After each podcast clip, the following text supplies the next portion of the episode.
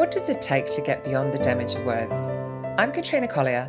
Join me each week as I explore what it takes to step into a happier future. My guests are sharing their stories of when they realised that they needed help and what it took to take that first step so that you leave inspired and maybe even start on your own path to self love, care, compassion, and of course, happiness. So, without further ado, let's hear their stories.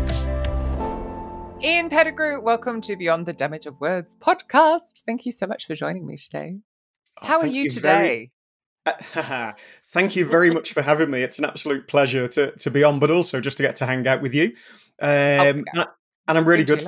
Thank you. I'm really good. What about you? I learnt that statement from you, didn't I? That's why you laughed. How are you today? so um there's there's no preamble here. As you know, I just launched straight in. So what led you into working on yourself and just deciding to make a change? Um, I, I think it goes back quite a long time. It's just wanting things to be different.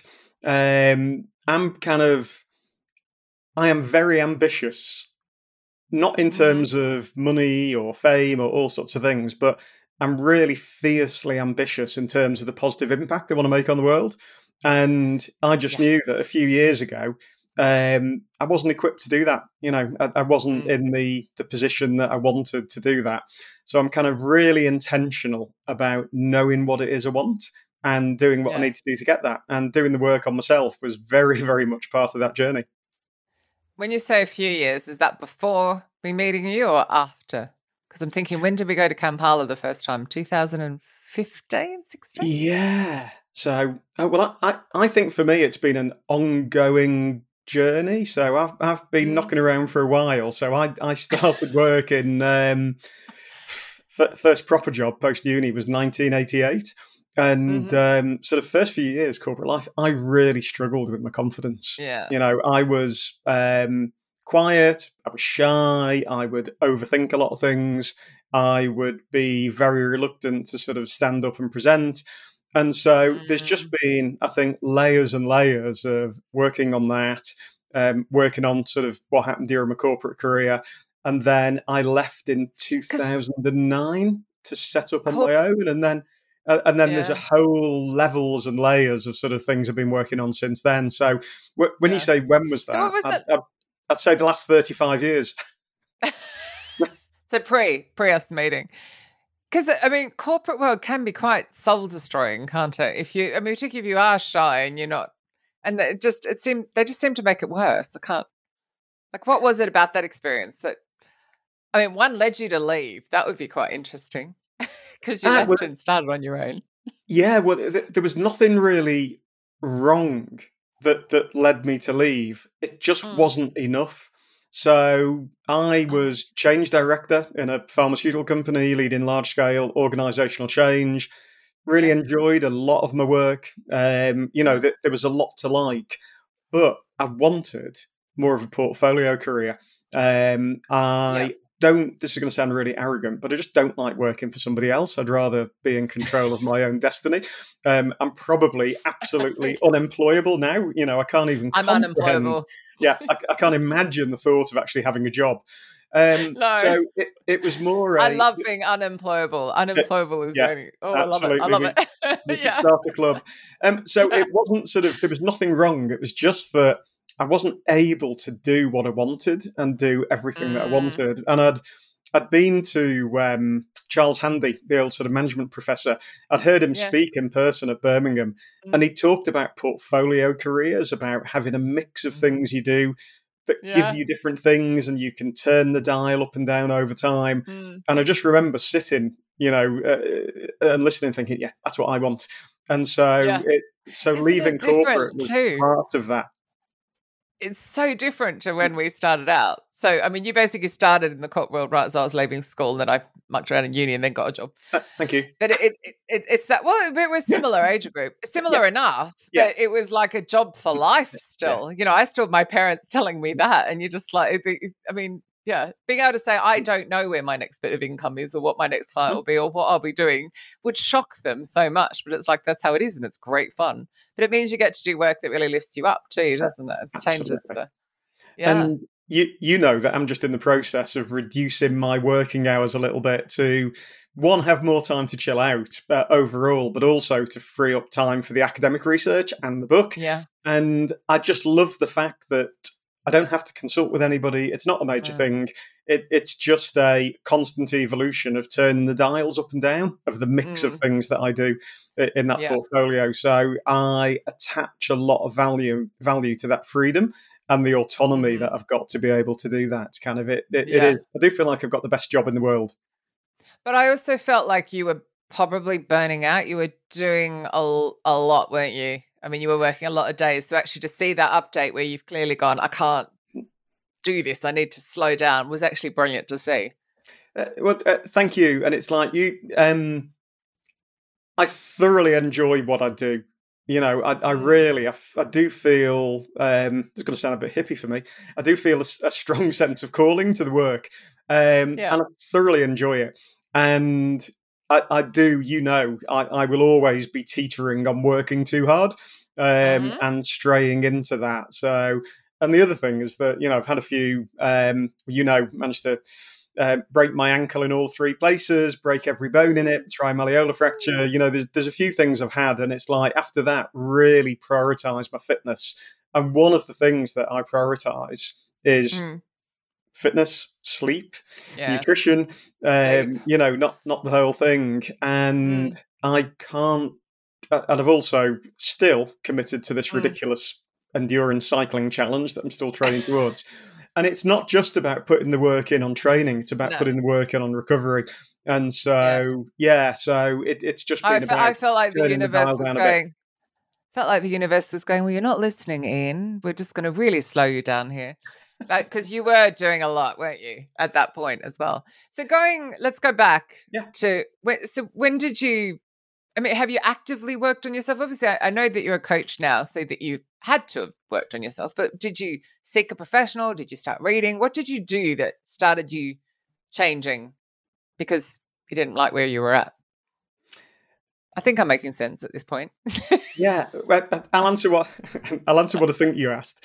Um, so yeah, I'm not sure what I asked. I'd- I'd say it's sort of probably.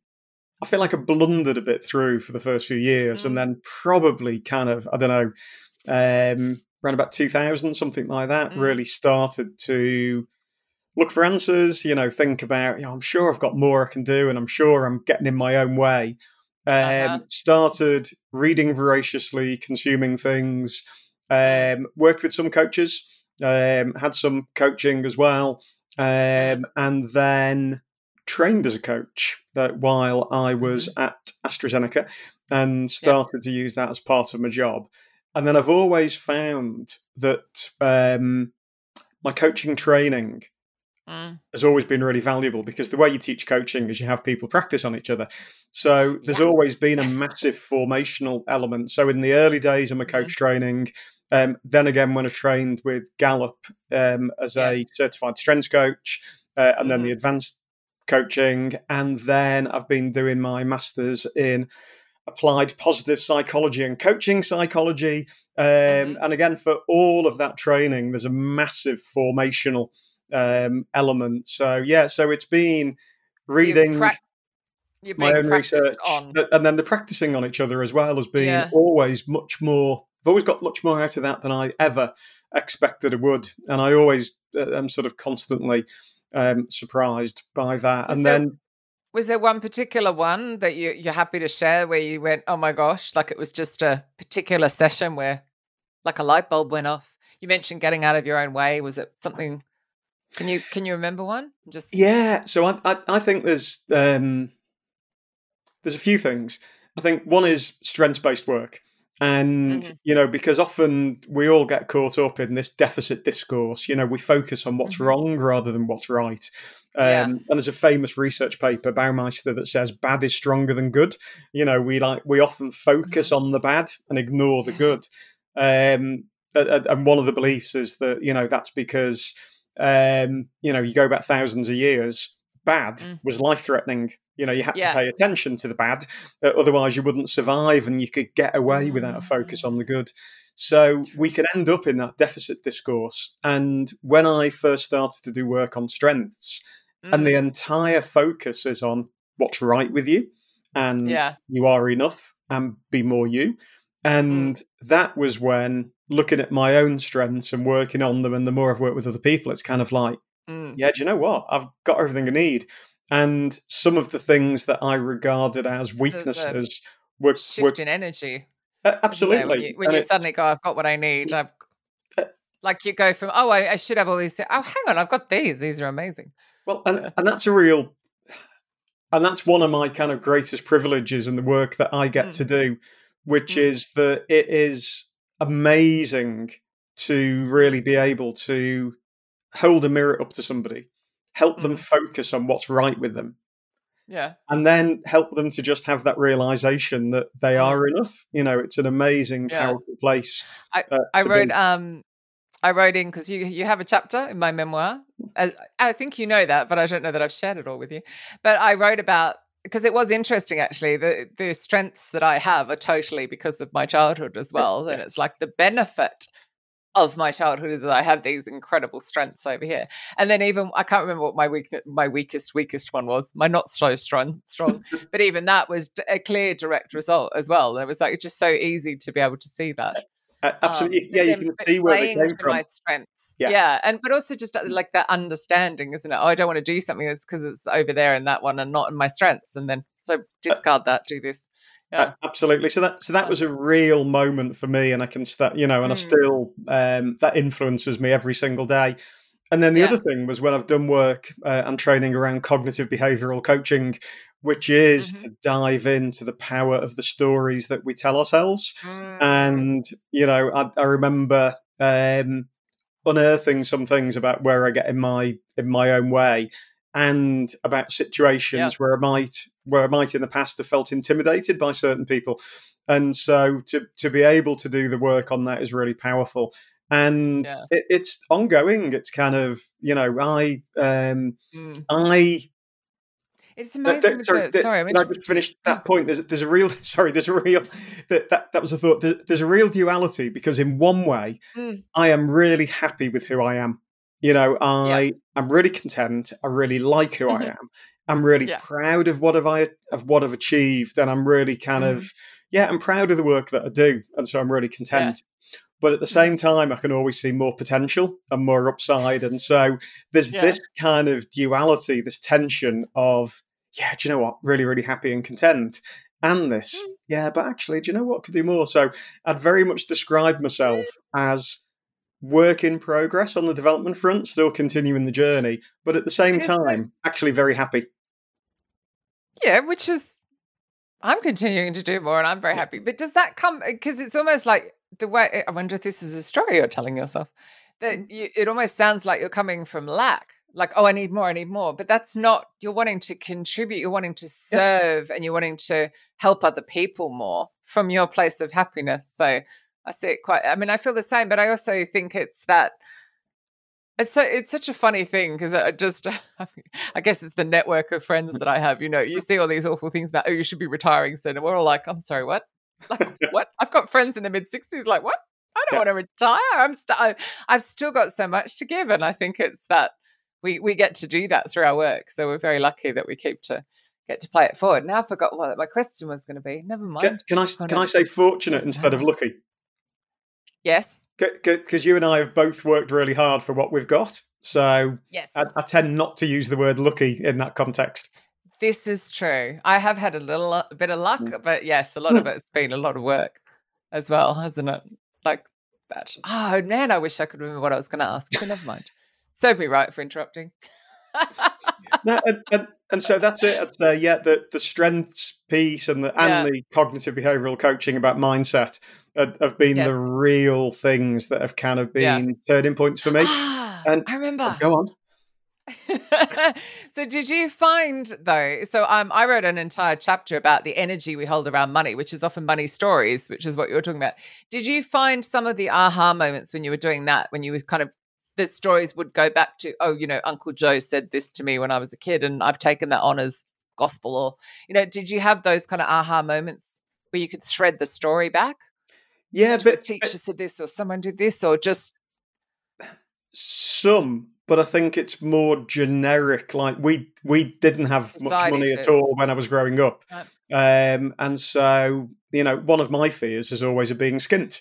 Um, you know, it, Mhm. it, it's like I hate to be back in that position um, ever again. So yeah, there's some generic things like that. So yeah, so Mhm. my, my entire money motivator is not to be skint.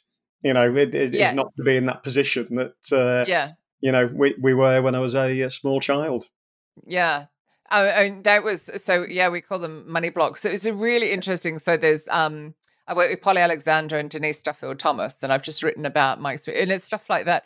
But oh yeah, the most bizarre. But it was also the stuff that comes down to you down the gene pool as well that can really impact your relationship with money.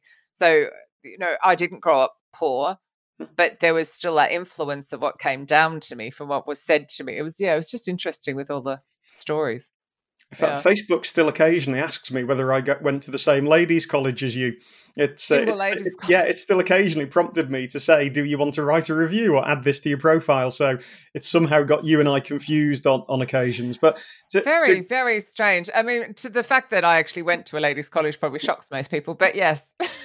I don't know that they'll call it that now. I imagine it's PLC or something. you, yes. you look it up. So, Who knows?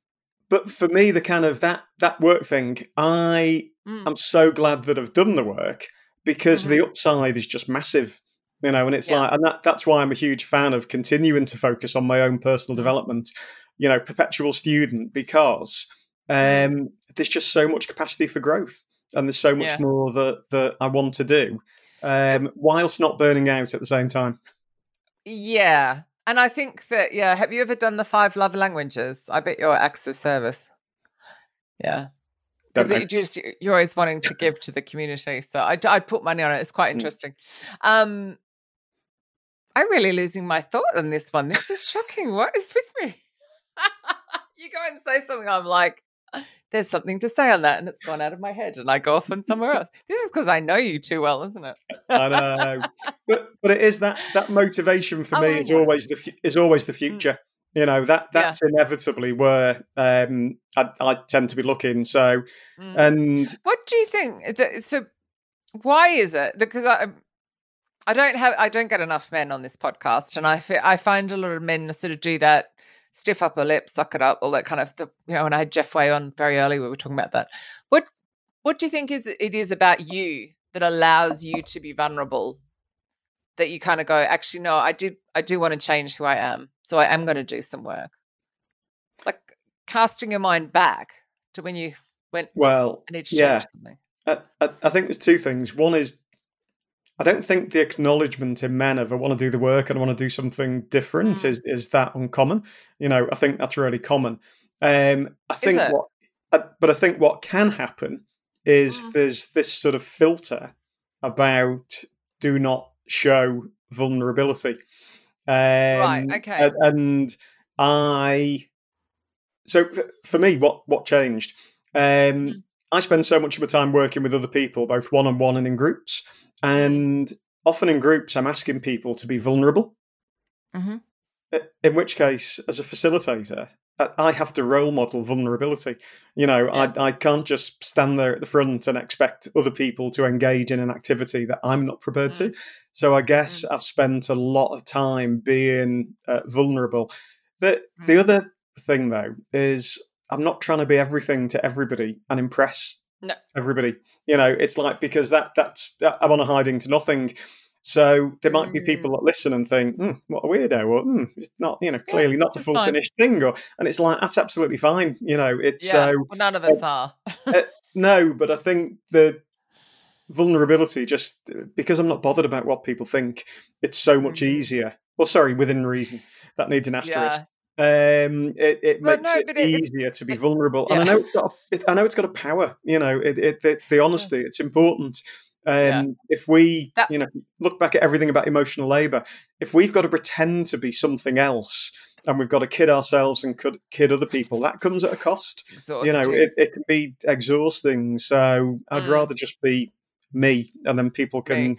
Like it or that lump it. goes, but that goes back to the fact that you do like who you are. Because I mean, I very much remember when I didn't like who I was, and there's Yeah, no way. I would have coped with the people not liking me when you get to that point, you're like, oh, okay. Whatever. Yeah. There are people I don't like. You know, I mean, it's uh, you know, it it is funny, but it- I definitely think the the mask. You must see it a lot in the corporate environment as well that you work in. The the corporate masks that go up as people are fighting to fit in, and and it's just yeah, it's so damaging to them physically as well, isn't Yeah. it? Because of the mental health as well. So, Well, yeah, and, and, tiring for people to do that. So um, Hmm. I think sometimes the word authenticity gets overused and Yeah, it's bandied word, around though. a lot. But yeah, but Mm. but actually, just being able to be who you are, that there's so Mhm. much you know for that, so that we can be who we are, and yeah. we can accept other people and see the strengths and the and the value and the power that that they bring. Mm. It's not too much to ask, is it? No, but it's it is funny because I mean it's been such a long journey for me because of obviously how my start was interesting, Mm.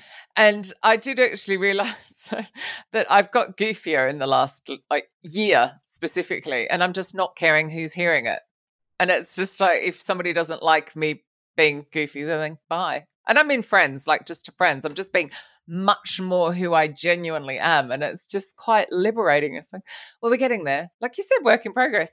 No, uh, absolutely, and I, and I'm I'm learning more all the time. Like my my academic Yeah. research is focused on hope, and Ah, I am just Why hope? again. Pardon? Why hope? What made you choose hope? I mean, I, I know the answer, but for the Um, podcast. Because I've absolutely fallen in love with the subject of hope.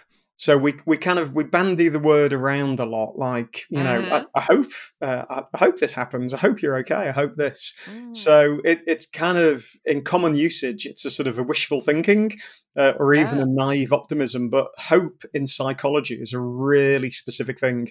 It's about a belief in a better future. You know, it's about Yeah. believing that the future is going to be better than the present, you know, either Mhm. personally or, or around us. And it's about being able to see the path and knowing that you can do Mm. what you need to do to make it so. And Oh, lots of lots of people have not got nearly enough hope for the future. And one of the sorry, long answer to why hope.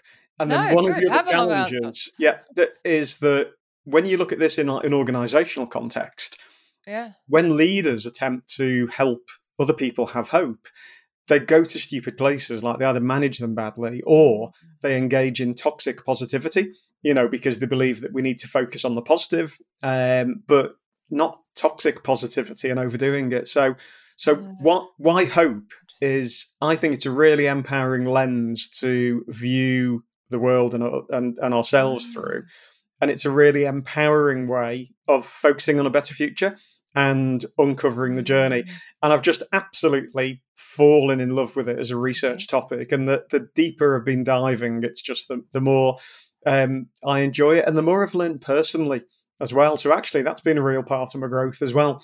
Um, Yeah. Some of my own research as well, which is uh, really enjoyable. Can you share an example without giving your research away, where you've kind of gone, oh, like, like Yeah, but uh, Mm. I could probably share without giving your research away? No, no, no. Well, I'm going to be giving my research away because Not yet. the whole purpose of doing it. Um, the so uh, I'm applying this to. So I've committed to indoor cycle the height of Everest in a day Mm, yes. to raise money for Hope for Justice. Oh, in a day. in I a didn't know you were going to do it in a day. yeah. Right. Okay. So you are I- really I are crazy. committed to this when I broke my ankle three years Yeah. ago, and I'm still training. Um, the the challenge itself will Mm. probably take me, I reckon, 17 or 18 hours on the bike in the day. So it's Mm. the equivalent of running like four back to back marathons Yeah. in a day. Yeah. And Mhm. you've met me in person plenty of times. I am not in that Mhm. kind of shape, and I've probably never been in that kind of shape. So, yet, Yet. so this is a long term training thing. So I am Yeah. applying my own hope research to my Everesting journey. Ah, And so the elements of it are about really having a crystal clear focus on what you want, mhm. Mhm. having a, a real idea of what you can do to make it a reality, but also not just focusing on the positive, also having a real openness to what's going to go wrong, what's going Mhm. to trip me up, what Yeah. are the problems that are either going to come at me externally? Like last year, it was traveling too much and not being at home Yeah. and near the bike.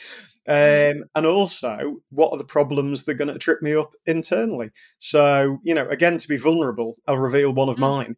If I was traveling for a couple of weeks and I did Mm. absolutely rubbish on exercise and I'd eaten in Mm. hotels and eaten junk for two weeks, I'm kind of almost like, oh, well, I should give up. I can't do this.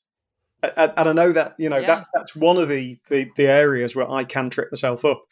And Yeah. so it, it's about so much of that is also that what's in the, the food that you're then eating as well. Because when you're at home, you can eat healthier food, and yeah, Absolutely.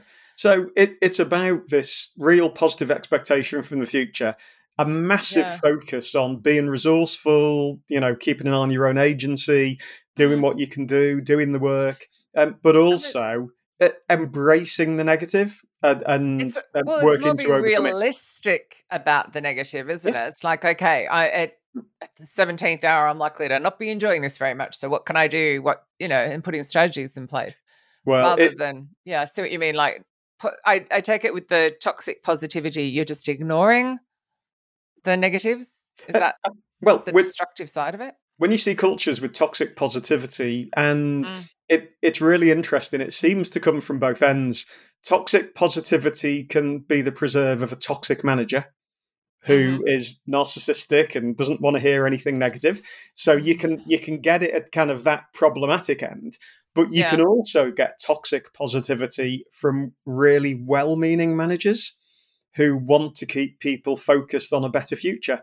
So you can get toxic positivity coming for kind of both good and bad reasons. And I'm, I'm interested. I've, I've seen it recently where some um, there's been quite a public fallout on some boards where they've been talking about you know should we focus on the positive or should we focus on the negative? And my answer's yes. Actually, you need to do both in the right context. Um, Yeah. And so yeah, so that so Well, I, I hence I guess that's where the strengths come in, isn't it? Because if you focus on the two, and have we got the right people working on the right bit? Because maybe Katrina should work on that, and Ian should work on this, and absolutely, and then you absolutely. yeah. But then that would take that vulnerability again of being honest about the work and honest about who's got what strengths, and then yeah, then corporate masks come into play. Oh, it's complicated. Yeah, but That'd be fun again, research. it, it, but uh, that that's one of the reasons I love doing the strengths based work. Is Mm, often what we'll do is I'll do individual development with people, but in a team. So you might have Yeah. a group of ten or twelve people that work really closely together, and we'll Yeah. do a session on individual strengths and individual development. mm, but they'll do Yeah. it as a team. They'll do it with each other, and Okay. it's a real. You can see the penny drop in people. That one of the principles we sometimes talk about in strengths is that Mm. we say none of us see other people as they truly are. Rather, we view them through the lens or the filter of who we are. Absolutely. So, you know, a kind of fiercely competitive, go getting, positive salesperson that wants to, Mm. you know, win at all costs and, you know, get on with it. And if you're quiet, reflective, thoughtful, want to think about what might go wrong, that Mm. there's a danger that I could look at you and write you off. Whereas Yeah. actually, all those strengths that you need that I haven't got are what I need. Mm. Um, Mm. And so that's why we often do strengths with a team, because if you can get people to start to look at the people around them and value Yeah. them for who they are instead of judge the difference, that Mm. that's a game changer for Yeah. them. That, uh, that And I sticks. remember filling it out for you before coming on your podcast many moons Yeah. ago, which would be completely different now because we did it, I think, about five days before the world shut down. So it's like I listened back to it and I was like, I don't do that anymore. I don't do that anymore. I don't do that anymore. I don't do that. Actually, in fact, I don't do anything that I did back then because the whole lot went to shit. But anyway, um, that there was no way you could game that that either. You know, sometimes you can you can Yeah. tell, and you, there was no way I could do anything but tell the truth on it. That's I thought was really impressive. So Well, they uh, did genuinely come up with the right result. In, uh, that's one of the reasons I like Clifton Strengths, you know, and it- it's not everything, it's not the whole answer uh, to everything, but it's valid and reliable Mm. and it provides a really empowering lens for people. So, yeah, and I, I still work on my strengths every single week. Yeah, it's kind of, Yeah. I'm, I'm on an ongoing mission to practice what I preach. yeah. Well, you have to because it's your livelihood. Uh, so hang on. So we've got research into hope. What's the book about then? And and what prompted you to write a book other than practically everyone you know has written one in our space? Yeah, I was feeling really left out. I, I was kind I of, you know, left out. I was, I, I was really my my USP was I've never written a book. You know, it's becoming a real point of differentiation and uh, and- and standout. Um, so it is so weird, isn't it? I think everybody's got one because our little network has it, and of course they don't.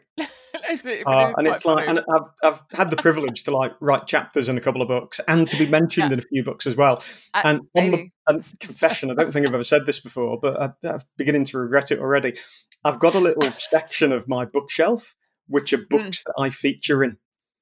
And it's like, and it means a lot to me. And the thought of actually having my book in that section uh, means a lot to me. Um, Well, I will make sure that you get a copy of The Damage of Words when Oh, it is published, obviously, because you have a whole chapter in that. that's- uh, it will have my- That's my that's my spiritual shelf, and Yeah. then the one above is everybody I know's books that they've written, and a few randoms thrown in. Well, in which case, I, I will be contributing to that as well. So Ah, so you'll be in one of those probably. E- Excellent. So, without it sounding too grandiose, part of it is about Mm. legacy, you know, and part of it is about scale. Yeah. Um, you know, really fortunate to do the work I get to do. Um, but coming towards my late 50s, you know, got an eye on the future. Um, Mhm. So, part of it is about legacy and about scaling that Yeah. impact. Um, the book is called Hope is a Strategy. And that's Oh, because like people all the time say, well, hope isn't a strategy because they're really course it is. confused about what hope actually is. And Mm. it's a leadership book aimed at helping it. leaders to genuinely help people around them to find hope for themselves. And I I, I it. deliberately, I, don't, I deliberately don't say give hope because I don't believe you can truly give hope, No. but you can help people find it. You can find So it yeah, it, it's been it's been in me for a long time, I think, and it's just been a sort of. Um, I know I that feeling. and I did a proposal. it needs to be out of the body. E- exactly that, and Yeah, I, I know that fact, feeling. real. Let, uh, let me be really honest here.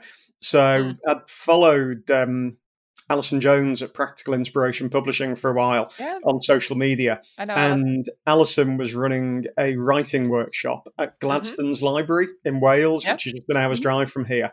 And uh, and I did confess this on the day. I went to that one day workshop, and I find writing really really hard. So Mhm. my aim was to, at the end of the day, say I've given it my best shot. This is not for me. Uh, and I can give up legitimately, having known Yeah. that it's just too hard and I can never do it. And Alison managed to completely mess things up by helping me to find my writer um, within me, mess it up in a really positive way. Um, and yeah, that workshop was really good. And then took part in one of the proposal challenges as well. And it, um, and, since then, are. yeah, just uh, finding the process hard, but really, really enjoying Yeah. it. And Yeah. yeah, and thankful, you know, it's only recently now I'm starting to adjust my hours to create some space for it because. I'm not great at writing in like 35 minutes in between coaching Yes. sessions. You know, I, I need the headspace to really Yeah, yeah. Uh, to get into it. So No, I totally understand that. Mm. Well, I'm in the middle of formatting out my second business book. so that'll have been three. So, yeah, no, I hear you.